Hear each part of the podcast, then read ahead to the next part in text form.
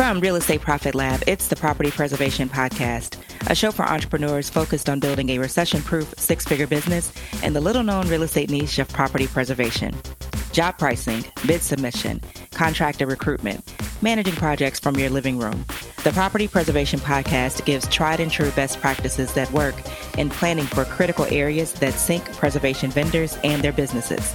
Learn from a property preservation pro who has successfully navigated the contracting process with industry gatekeepers and built a multiple six figure per year preservation business that has generated close to $2 million over seven years.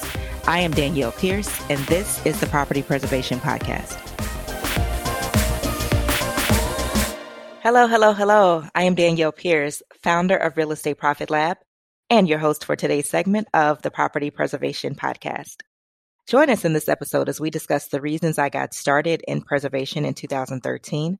We'll also discuss what the business looked like in the beginning versus where it's at today.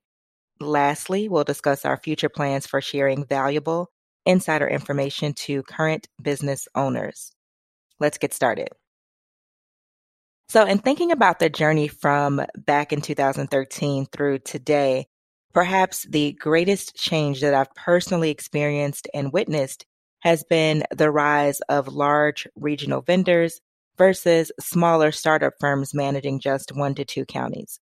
By regional vendor, I mean this those companies that market themselves out to the national servicing companies with the aim of helping the servicing company out by having a single point of contact for an entire state or multiple states comprising an entire region.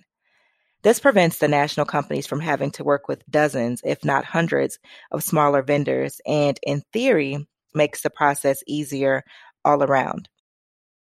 Now, just so you know, this model seems to shift every two or three years or so, and some nationals adopt it a lot more than others. I'm not stating that everyone that gets started should position themselves to tackle multiple states. As I've mentioned in countless recordings and live streams and other podcast episodes, it is extremely challenging for the average new vendor to tackle multiple states.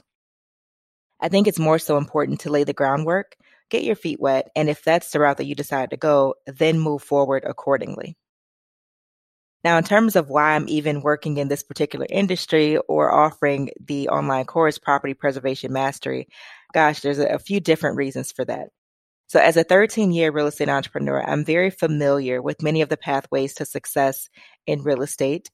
And as I've shared quite a few times in the past, specifically to my email list, I have attempted quite a few of those pathways. I've been licensed since 2006 as a real estate broker in Illinois. I've dabbled in wholesaling just a little bit, fix and flip, done that pretty successfully. BPOs, which stands for broker price opinions. I've done thousands and thousands of those. So I've done quite a bit of different avenues in the industry. Property preservation was the first industry that offered the income potential, quality of life, and the time freedom that I've always been looking for in real estate and specifically as a full time entrepreneur. I am super passionate about creating viable income streams in non traditional ways that allow for true time and financial freedom.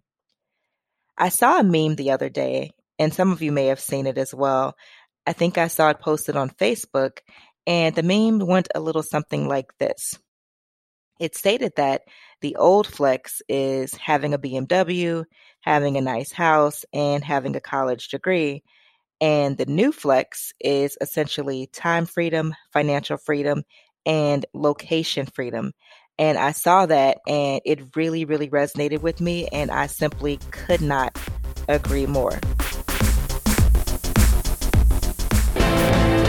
This is the Property Preservation Podcast, a show for entrepreneurs focused on building a recession proof six figure business in the little known real estate niche of property preservation. We'll be right back. Hey there. Are you wondering whether this particular industry would be a great fit for you? If so, we've got great news. We've crafted a short assessment that will reveal the answer to this question in less than five minutes. Please head to propertypreservationmastery.com to complete it today. Again, that's propertypreservationmastery.com to take the assessment. You're listening to the Property Preservation Podcast. Subscribe now at propertypreservationpodcast.com. Welcome back.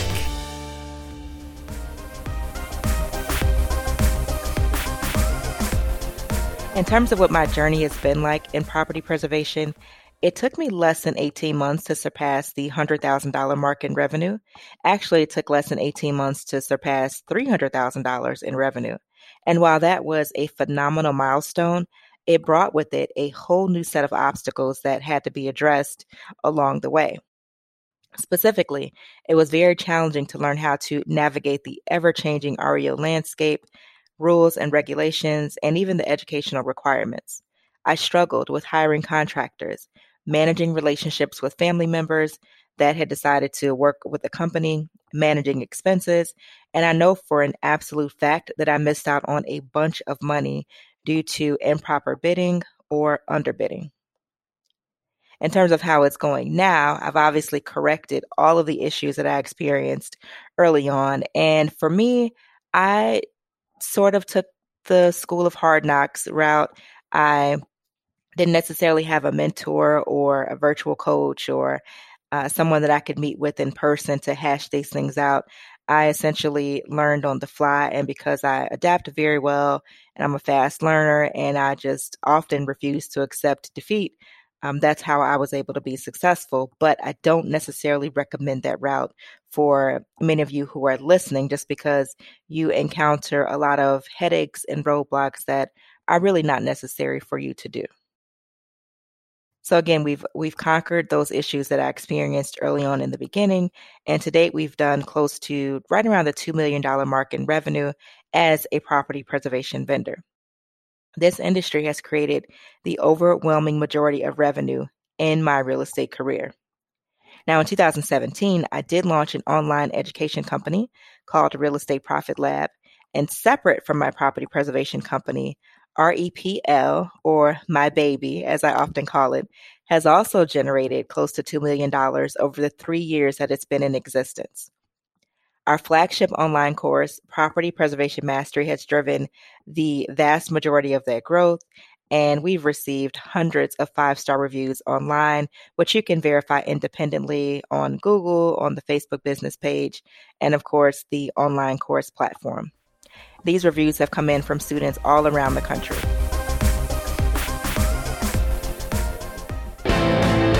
This is the Property Preservation Podcast, a show for entrepreneurs focused on building a recession proof six figure business. in the little known real estate niche of property preservation. We'll be right back. Hey there. Are you wondering whether this particular industry would be a great fit for you? If so, we've got great news. We've crafted a short assessment that will reveal the answer to this question in less than five minutes. Please head to propertypreservationmastery.com to complete it today. Again, that's propertypreservationmastery.com to take the assessment. You're listening to the Property Preservation Podcast. Subscribe now at propertypreservationpodcast.com. Welcome back.